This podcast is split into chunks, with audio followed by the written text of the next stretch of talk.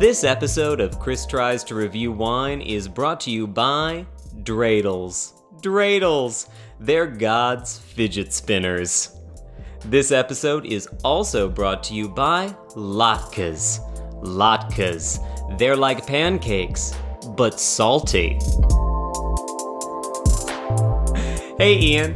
Hey, Chris. Uh, happy Hanukkah. Happy Hanukkah. Thank you very much. It is uh, Wednesday. It's Wine Wednesday. What night of Hanukkah is this? It is the fourth night of Hanukkah. I'm so excited. It's worth the halfway point. Yes. Halfway home. Halfway home. I can't wait. How's your Hanukkah been so far? My Hanukkah has been delightful. Has it been four crazy nights? It has been four like pretty pretty active nights, I'd say, I'm sure. That's exciting because nightlife is a big topic here on Chris Tries to Review Wine.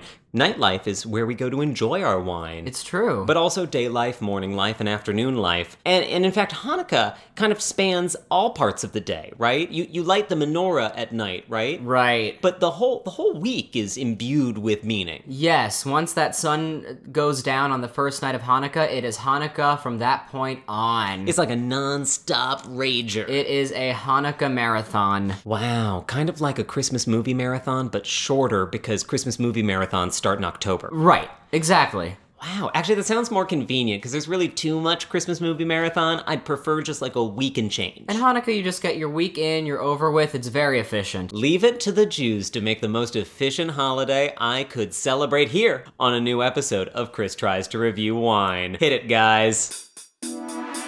Recording live in New York, it's Chris Tries to Review Wine with your special guest, Ian Brodsky. A delicious bottle of Israel's finest Barkin Classic Cabernet Sauvignon. Musical guest Randy Newman. And your host, the man who puts the oh no in wino, Chris Barlow. Okay, hey. Hey. Uh, happy Hanukkah again. It is great to have you back, Ian. I am very happy to be here. Thank you for having me, Chris. Oh, thank you always for being not just a great guest, not just a great friend, but one of the producers of this show. Oh, yeah, that's true. Isn't that a funny coincidence? Oh, yes. Ian Brodsky, of course, is one of the Dapper Devils of Dapper Devil Productions. It me. It, it him. And he happens to be uh, my resident expert in all things Jewish. I, I guess that's true, yeah. I'll, I, I'll admit, I say that to every Jewish friend I have. I just, I, I walk up to them occasionally and go, hello, this is Amalia, my resident expert in all Hmm. things Jewish. And she goes, Chris, it's offensive when you just say that to people.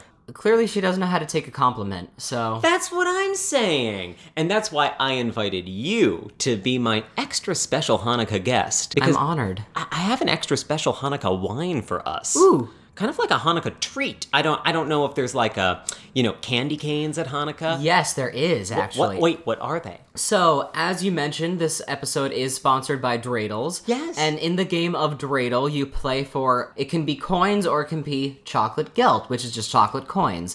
So, I think it is fair to say chocolate gelt is the candy canes of the Hanukkah season. At Ibroski, if you care to drag me. A- Uh, amazing, amazing. And and that makes me think I have chocolate advent calendars. Is Hmm. this yet another thing that Christianity just knocked off of another religion? You know, I wish I could say for sure, but I don't know. I'm just going to assume yes because, um, you know, why not? hey, it makes perfect sense to me because Christmas is just knocked off of the pagan solstice. Mm-hmm. Why shouldn't we just take our advent calendars filled with cheap store bought chocolate from our good friends who basically founded our religion, actually? Right. It, I mean, makes, it makes perfect sense. I mean, congratulations on like the best-selling sequel of all time, though. Thank you very much. You're you know, welcome. it's no Da Vinci Code, but it's almost as good. It's almost. It's it's up there with it. I know. And it makes an equally disturbing movie. But what I really want to talk about today is this Israeli wine because I went on a bit of a pilgrimage last weekend. I journeyed down to my temple. The Trader Joe's wine shop, and I went straight for the kosher wine aisle because I, I knew we're celebrating a Jewish holiday. We better be kosher. I, I don't actually know if that's a rule at Hanukkah, but I felt like, you know, as a good goyim, I better over prepare and make things awkward. You know, um, it helps. I- I'm trying. Uh, too much, clearly. So, I went down to the kosher wine aisle, and of course, it is a wider variety than you would think because you can get kosher wines from all over the world. Really? Chile, France, America. But I wanted to bring you something chosen, chosen specially by me and perhaps God, which is why I brought you Barkin Classic. It is a Cabernet Sauvignon from Galilee. Galilee! Ooh, a chosen wine for the chosen people. I know, a true Israeli Cabernet. And it turns out Israel actually has a decent wine growing climate. It's Mediterranean, if you will. Or to put it another way, it's the same latitude as San Diego. Really? Yes, another place that has trouble with walls. But a more interesting fact in my mind is that Israel is actually about the same size as New Jersey. You're kidding me. I'm not. So imagine having a bunch of wineries in New Jersey, like right over the border, because there are over 300 wineries in Israel and counting. Wow. Could you imagine if you walked across the George Washington Bridge and just stumbled into a vineyard? It would make New Jersey much more appetizing. I know. But sadly, New Jersey is just New Jersey. Thankfully, Israel is home to many interesting wines and boutique vineyards, and we're about to try one of those Cabernet Sauvignons right now. Go ahead and sniff that wine as loudly as possible. Ooh. Now tell me, what comes to mind? Glue. Glue. Yeah, actually, I, I, I could kind of see what you mean there. It it uh it smells um kind of adherent, Yeah, or like I could maybe lacquer a table with it. like a little shellacky. Yeah, uh huh. Not so toxic that I'll pass out from the fumes, but I'm pretty sure that if I drink it, I'll corrode my insides. Mm hmm. Great! Well, now that we know that much, will this gluey wine stick to our tongues with flavor? You know, it does kind of stick. I have to say, yeah, there is definitely a lasting finish sticking to my tongue. I noticed that. It's got a, a it's got an aftertaste. Yeah, what is that though? It's um it's fruity. Mm-hmm. It's dry as well, for sure. It's dry, but what is that fruity thing? It's kind of raspberry, I think so. not jam though. It's jammy, but it's not raspberry jam. It tastes a little Mm. like fake raspberry. It's like a raspberry jello. I actually kind of love that. Oh yeah, it's like if Jello made a flavor called dry raspberry, right? Yes. Mm, which would be a, I don't know, a pretty classy Jello flavor when you think about it. I think so. I, yeah, actually, now that you've unlocked that for me, I'm really enjoying this much more than I, I thought I would on the first sip. Me too, actually. Actually, I do love a good Cabernet Sauvignon, but um, yeah, this is this is delightful. Yeah, it's funny. I don't know if I would call this a good Cabernet Sauvignon, but I wouldn't say it's bad either. It's more like an, a good table wine. Right. You know, I Kinda like- agree. you know, you get that red that's just like, oh, it's not. It's just a table red. What Mm-hmm. does that mean? I don't know. It's on the table. Drink it. That's yep. That's it. if you put this on the table, I'd be like, I'll drink that. Right. I- I'd, I'd be happy to. Let me help you with that. Absolutely. Oh, my, my pleasure. Let, let me like let me like put forth my share in this. yes. Yes, coming together as a community for me to help you drink your wine. at the table. Yeah. Isn't that what the holidays are about? It is. You know, I come from a proud tradition of white American people. So we know that the holidays are about coming together to drink. Yes. Uh, obviously, as my expert Jewish guest, you have a lot of uh, d- a deep personal knowledge of Jewish culture, and so I want to know, like, how does wine fit into your culture as a Jewish American? um, as as a Jewish American prince, um, Thank you, Your Highness. you're welcome. It's great to be here. You know, it isn't much different than celebrating with wine at any other cultural event. Um, however, we do have a special blessing for the the fruit of the vine, um, and it is said at every high holy day. And um, it's a lot of this kind of wine, actually. It's a lot of dark reds, or if you're my family and you keep up with the podcast, you'd know um, a lot of Pinot Gris and Grigios. They love their Pinot Grigios, don't It's they? true. The Brodsky clan. I Brod- Um, know this, and yet I've never met them. I hope they are deep fans of the podcast. They are. They actually listened to this episode, and uh, my mom told me how excited she was that we reviewed a Pinot Gris. Wow. Yeah. Oh, wow. I'm so excited. Hi, Ian's mother. L- Thank you for subscribing. Please tell your friends to subscribe on Apple Podcasts or wherever they get their podcasts. Thanks. Yes. And so, um, kosher wines, wh- uh, as we discussed, while not necessarily necessary, um, are definitely helpful because, for example, I do have kosher family who keeps kosher. Right. It's it's optional to keep kosher all the time, but there are certain holidays that uh, demand it more than others. Yes, like Passover, there are very specific dietary restrictions. Ah, you know, uh, in my Catholic family, we have some very specific dietary restrictions right around Christmas, where it, it basically it's called a liquid diet, and all you can do is continuously drink until Christmas is over. What are you drinking? Oh, uh, the great thing about Catholicism is it's a really open, uh, equitable religion that treats all alcohols equally. Ooh, that's very nice of you guys. You know, uh, a whiskey can become a priest. Uh, a Pinot Grigio can become uh, a bishop. Ooh. You know, actually, in Catholicism, uh, the only thing that doesn't touch children is the liquor. Ooh, I learned something today. I know, thank you. I brought some of my cultural experience to you. It's a cultural exchange now. And as a me- and as a tall child myself, I feel touched. Oh, thank you. Again, but I didn't touch you. Don't say the Catholic touched you. You can say that I inspired you or brought you closer to God. Those things are allowed. You know, it, it is feeling very white man's burdeny now. Yeah, thank you very much. That is basically the theme of this podcast. Yes. It is so difficult to be a middle class white man today in this country, is. in this time. Who will give us the respect that we demand? Sure. Certainly don't deserve. Right. Whew.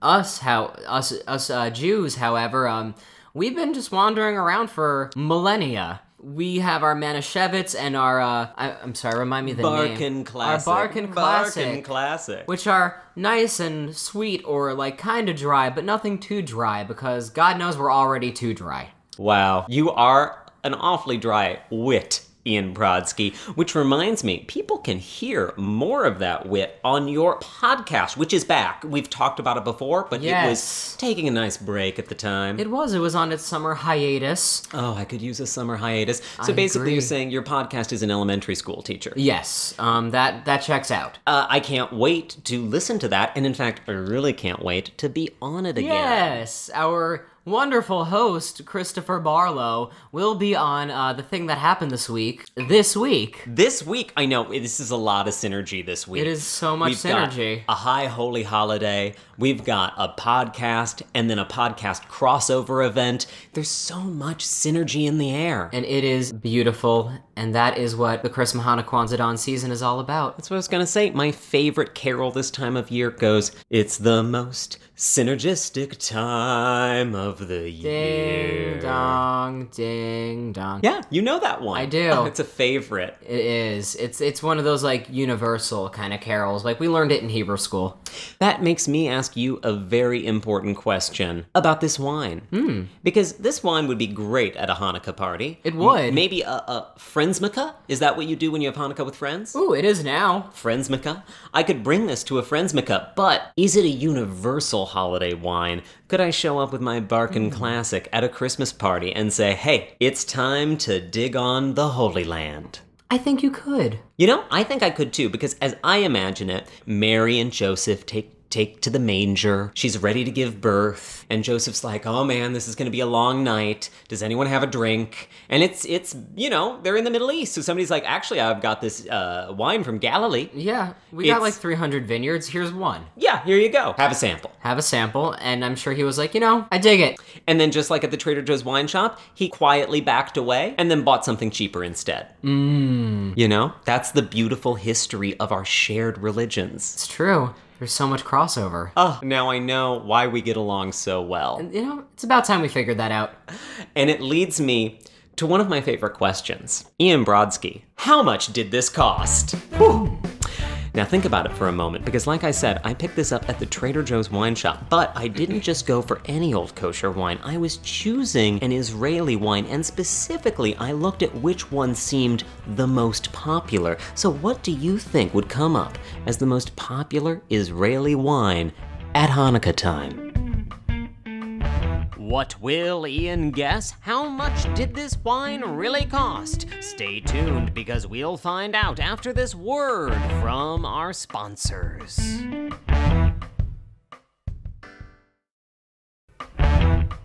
Alright, Ian, this is the moment of truth. How much did it cost? 1149. Ooh, I like that guess because that is exactly the kind of price I would have been willing to spend on this wine. But in reality, it was only $9.99. Very nice. I What a know. bargain. And I have to say, this is probably like $11.99 or $12.99 at a regular wine shop, Mm. right? So your price is actually, I think, spot on for what you should expect to pay for this. And you know, average. We we Jews love a bargain. I can say that. You can't. I was gonna say we Catholics love a bargain. It's What? A, I know. Listen, I don't know why that's become such a stereotype of your people. I have no because idea I either. know my people. I grew up with my people, and I'll tell you, my people wash and reuse plastic cups Yikes. in the dishwasher. Yikes on bikes.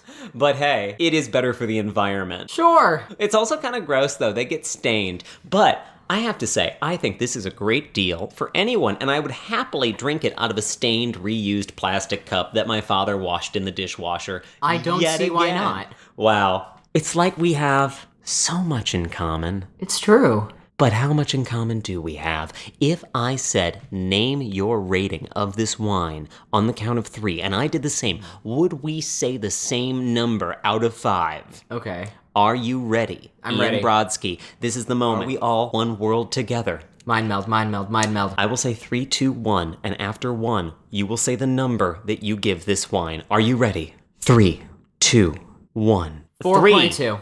Well, I liked it. I didn't like it that much. That's fine. But I liked it. You do make me think, okay, maybe a 3.5. It really, you know. You know, I'm glad we had like a conversation about it. Strong three, strong 3 not a Mm-hmm. weak three. Well, I mean, I would give this a week 4.2. A weak 4.2 and a strong so- three. If you round both of those, Like a 3.8?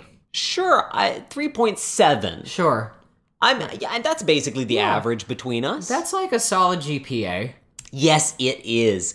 And and I have to say, this this wine could get into a decent college. It could. This this does taste like a good S- SUNY New Paltz wine, which is where I went. So, So you're allowed to say that. yes. Well, thank you. Again, no hate mail from SUNY students, please. Please. Uh, well, actually, they can direct it to you. Where can they find you Yeah. for their hate mail on social media? Yeah, well, if you want to drag me, I guess I'm overdue for a dragging. Um, you can find me at Ibroski on Twitter and Instagram, and you can find me at Brodsky Ian on Facebook. You can always find me on Twitter and Instagram at I am Chris Barlow, and you can always find out more about this show online by going to christriestoreview.wine. And you can find more photos of this wine, more notes about this wine, so many things about this wine, as well as a link to the thing that happened this week with Ian Brodsky. But I have more to say because this wine has a fantastic label with a fantastic note on the back.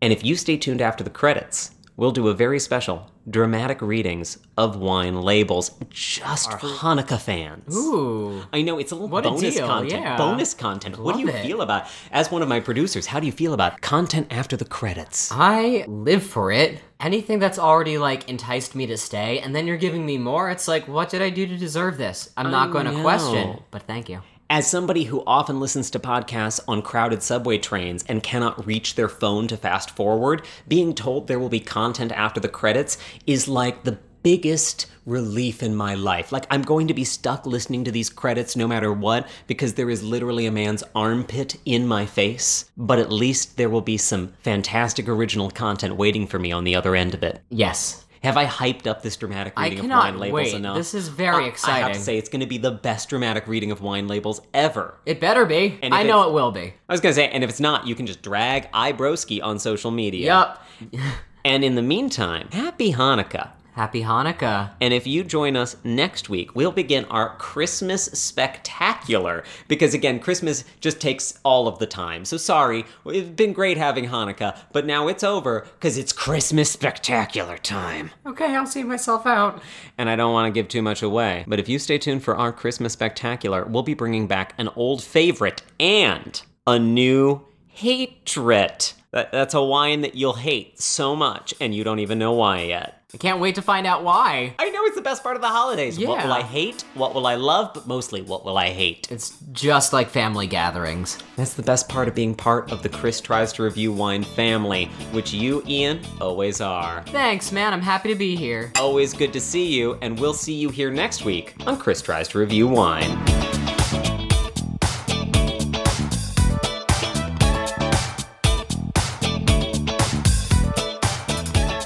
Chris Tries to Review Wine is a Dapper Devil production. This episode was produced and edited by Chris Barlow with assistance from Cabernet Sauvignon. You can find Chris on Twitter and Instagram at I am Chris Barlow, and you can find out more about this show and the wines we taste at Chris Tries to Review dot wine. That's Chris Tries to Review dot wine.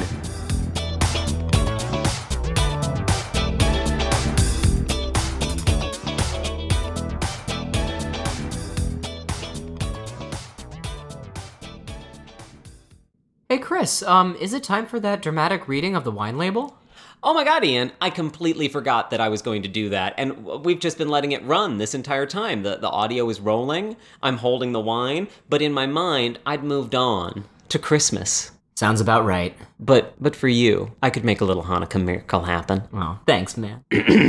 Barkin Vineyards classic Cabernet Sauvignon. Cabernet Sauvignon is famous for the fine red wines it produces.